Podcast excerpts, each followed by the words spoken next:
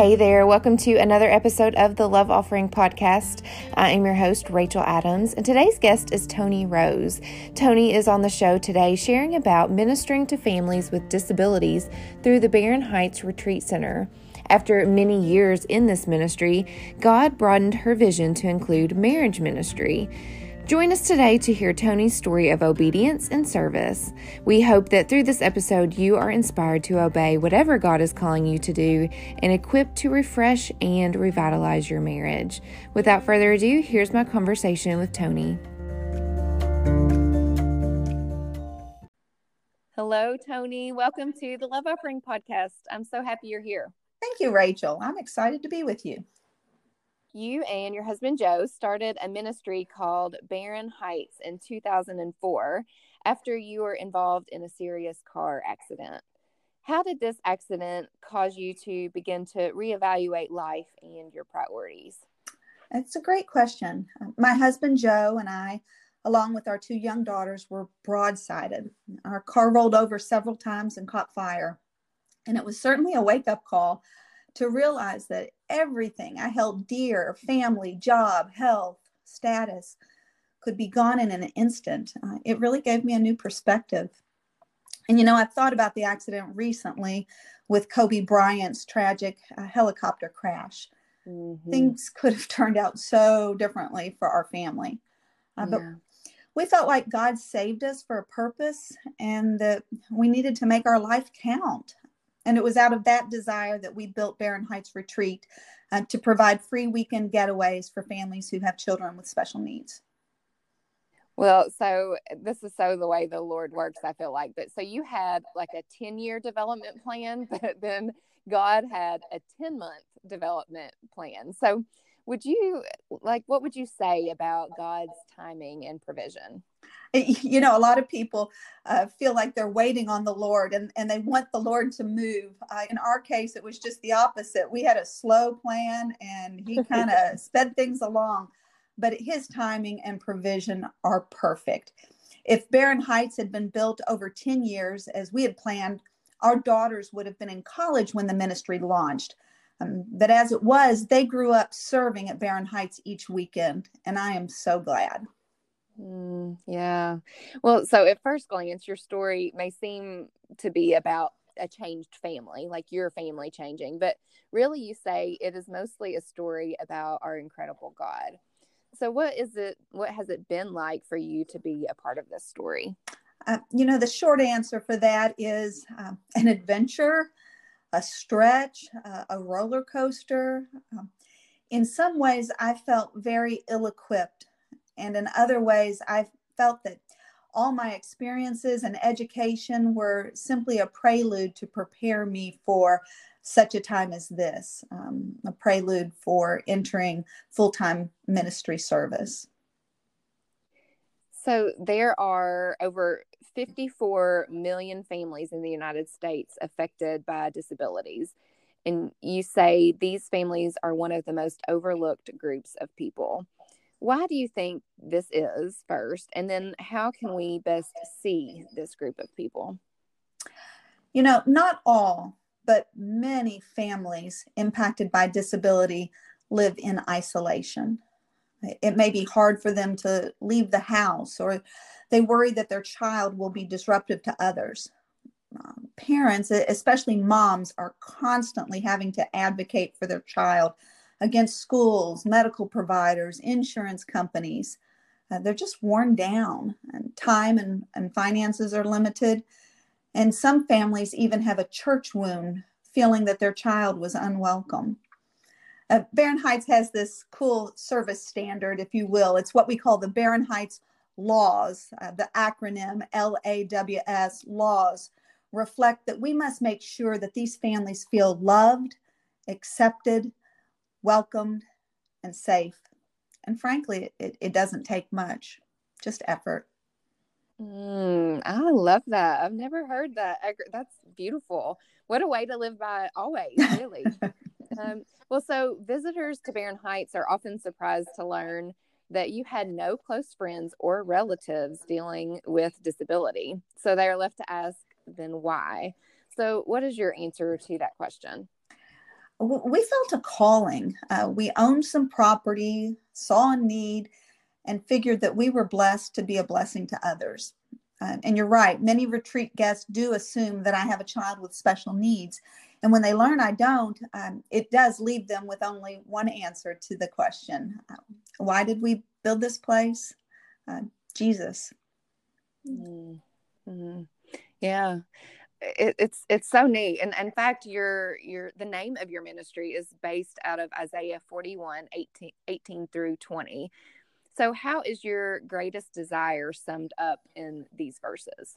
It's such a cool verse. When we were brainstorming names for the retreat center, I was exploring verses that included the word barren, since the uh, camp, uh, the retreat center, is located near Barren River Lake. And the Isaiah verse popped up. It starts with, I will make rivers flow on barren heights and springs within the valley. Uh, but it ends with this so that people may see and know, may consider and understand that the hand of the Lord has done this, that the Holy One of Israel created it. And um, and he did. He has. Mm, uh, I love that so much. Well, so now at Barren Heights, you host family retreats, men's retreats, women's retreats, and marriage retreats. And in fact, since your first retreat in 2004, you have hosted over 200 family retreats, impacting over 1,200 families, 5,000 individuals from 17 states, which is incredible. But you say that beyond the numbers, your impact is primarily seen in the individual life transformation and growth for each of your guests. So I would love to hear, and I'm sure the listeners would too, a, a few of examples uh, of some of that growth and transformation that you've seen. Hmm. Um, you know, I've seen hearts soften, um, marriages restored. I've seen people give their life to Christ. I've seen new acquaintances develop into lifelong friendships. Um, and I have seen the most amazing smiles. And, and, you're right; it's it's crazy to think that families would would travel a full day uh, for a, a, weekend break, a place free, which which helps, but a place right. where their needs are met and, and that they are loved. Yeah. Well, so you and your husband have actually now retired as executive directors of Barren Heights, and God is now broadening your vision again. so you and your husband have started the Growing Your Marriage ministry with the intent to encourage and equip strong, healthy, forever marriages. What prompted you to begin this ministry? Uh, let me talk briefly about the retirement. I, I think that's important. Uh, sure. My husband was board president, and I was the full time unpaid executive director of Barren Heights for 15 years. And about four years ago, we became very intentional about transitioning Barren Heights from founder led and founder driven to a board led, self sustained organization from day one, even though we got a lot of credit, uh, Barren Heights was never about the Rose family. It was always about God. I was able to retire at the end of 2018, and I'm so pleased with the health and direction of Barren Heights. And so I think that was an important part and is an important part for any nonprofit, any ministry uh, to have a, a, a sustainability plan. Yeah, yeah. And so I've, I have retired as executive director, but I still volunteer by leading the marriage community at Barren Heights. And I think it was around 2010 that we noticed we were serving a lot of single moms at the retreat center. Uh, the divorce rate with special needs is, is quite high. So we had the idea to host marriage retreats during the winter season when the camp typically sat dormant. And Joe and I researched some marriage curriculum and began leading these specialty winter retreats. And funny thing, as we presented biblical marriage principles, um, we were reaping the rewards. Uh, we had struggled greatly in our marriage early on. Uh, we were not strong in our faith. We were very stubborn and selfish, which is not a great relationship formula. Right.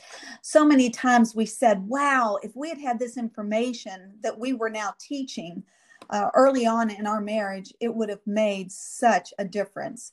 So, whereas Barren Heights was a calling, uh, this new marriage ministry, Growing Your Marriage, is, is a passion for us. Mm, that's uh, that's beautiful. Well, so your goal within this ministry is to redefine and accentuate the beauty of marriage. So, how how does the world view marriage? Do you think? and how are you trying to change that view?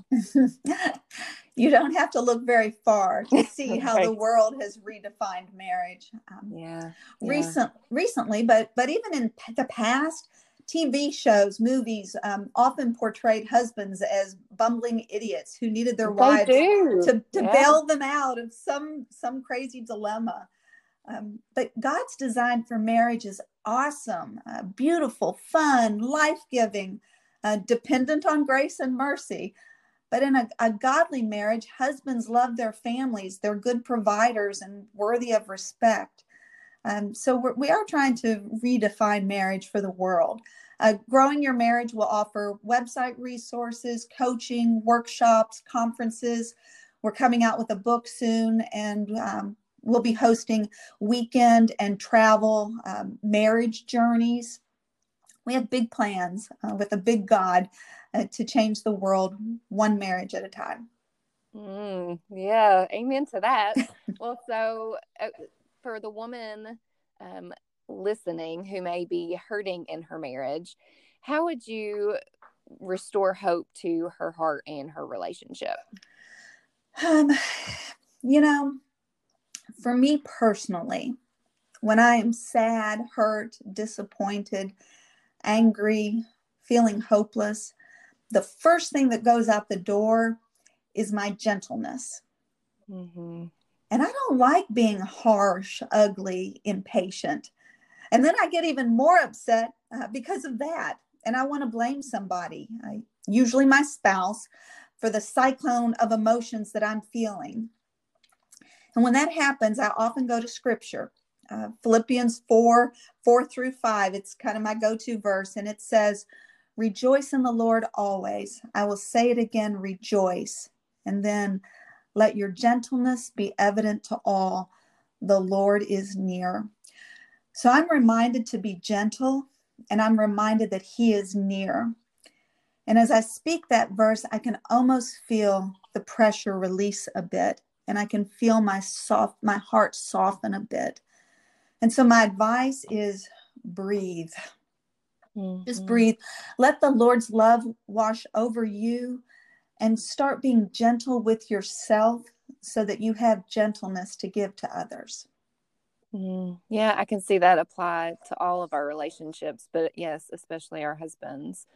Uh, so, part of your vision for this ministry is to refresh and revitalize and increased fruitfulness in solid marriages.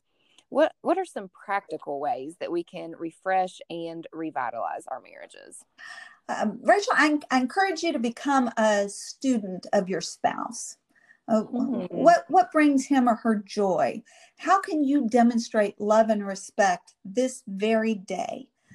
Uh, in Ephesians 5, God calls men to love their wives wives to respect their husbands. Uh, this doesn't come naturally. If it did, God wouldn't have needed to give us a command. right.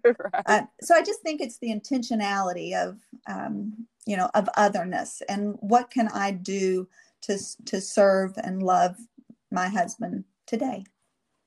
A student of your spouse. I've never heard that, but I, I love that. Well, so anybody that is married um, would understand this next statement. So you say that marriage requires great work, but results in an even greater reward. So, what leads you to come to this conclusion? My very own marriage testimony. Um, right. Mine too.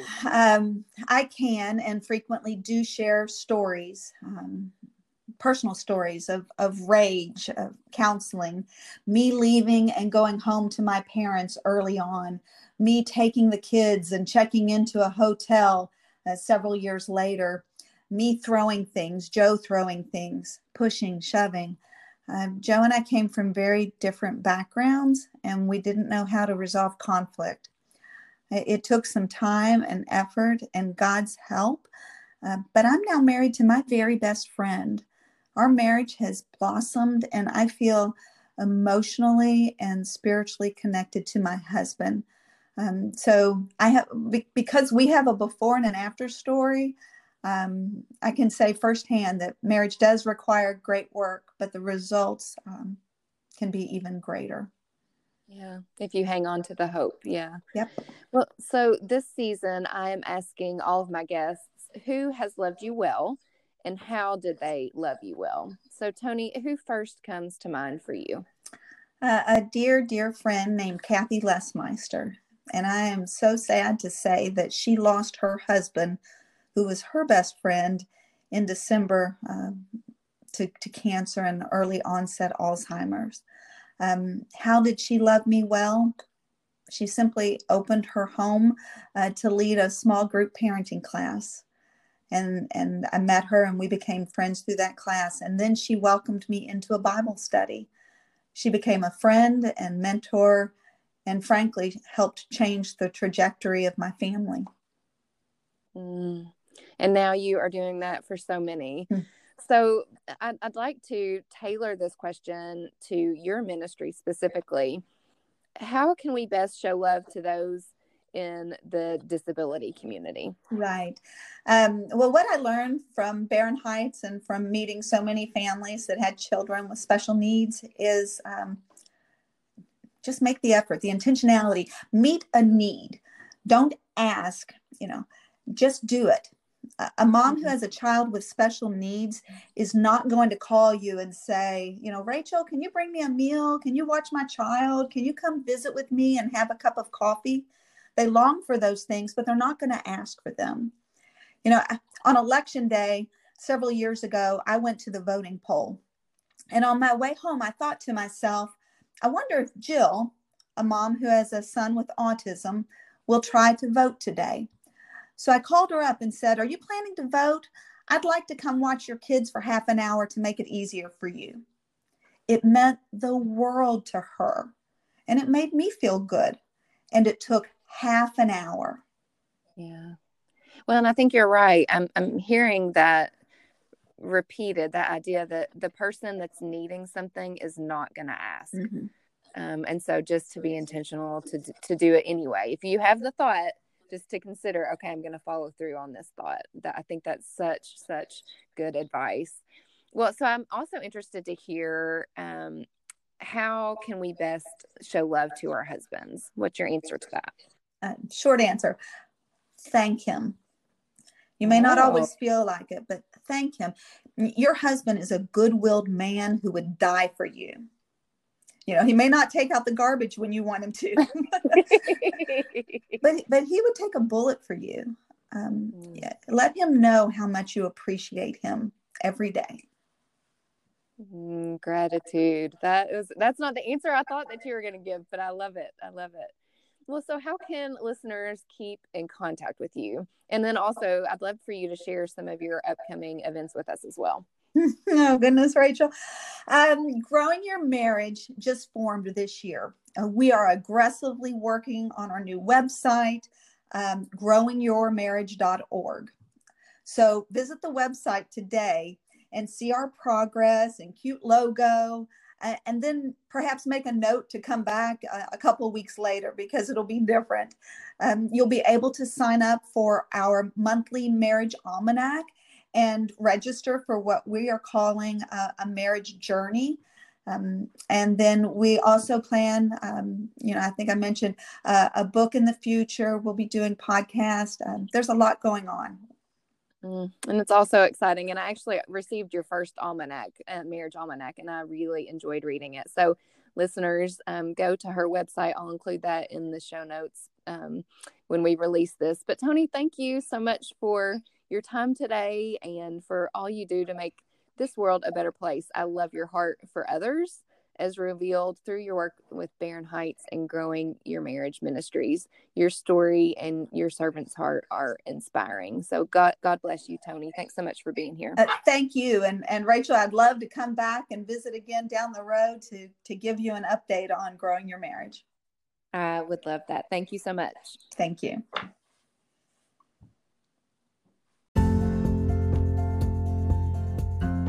Thank you so much for tuning into today's episode with Toni Rose.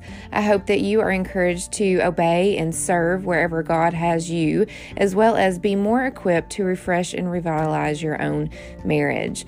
If you're interested in today's show notes, you can head on over to at Rachel Adams Author on Instagram or on Facebook. You can also have them sent directly to your inbox each week by going to rachelkadams.com to receive my weekly love offering. Next week, my guest is Sarah Johnson. Sarah is the author of Now Waiting, and she's on the show helping us to navigate the tension between where we want to be and where we are currently. But until then, I hope that you have a terrific week. And as always, remember to lead with love.